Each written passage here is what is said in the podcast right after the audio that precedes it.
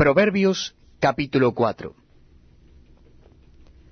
Oíd, hijos, la enseñanza de un padre, y estad atentos para que conozcáis cordura. Porque os doy buena enseñanza, no desamparéis mi ley. Porque yo también fui hijo de mi padre, delicado y único delante de mi madre.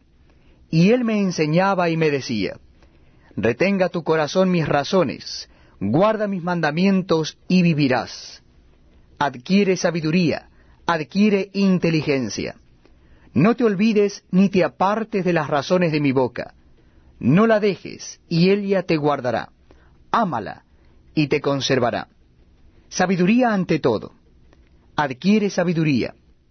Y sobre todas tus posesiones adquiere inteligencia. Engrandécela, y ella te engrandecerá. Ella te honrará cuando tú la hayas abrazado. Adorno de gracia dará a tu cabeza, corona de hermosura te entregará.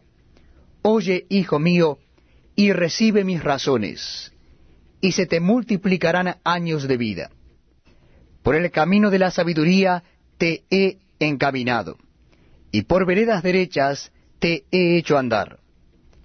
Cuando anduvieres, no se estrecharán tus pasos, y si corrieres, no tropezarás. Retén el consejo, no lo dejes, guárdalo, porque eso es tu vida. No entres por la vereda de los impíos, ni vayas por el camino de los malos. Déjala, no pases por ella, apártate de ella, pasa. Porque no duermen ellos si no han hecho mal, y pierden el sueño si no han hecho caer a alguno. Porque comen pan de maldad y beben vino de robos. Mas la senda de los justos es como la luz de la aurora, que va en aumento hasta que el día es perfecto.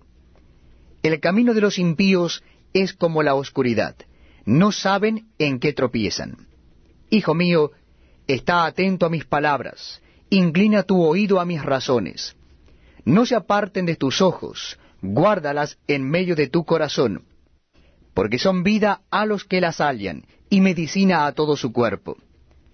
Sobre toda cosa guardada, guarda tu corazón, porque de él mana la vida. Aparta de ti la perversidad de la boca, y aleja de ti la iniquidad de los labios. Tus ojos miren lo recto, y diríjanse tus párpados hacia lo que tienes delante. Examina la senda de tus pies, y todos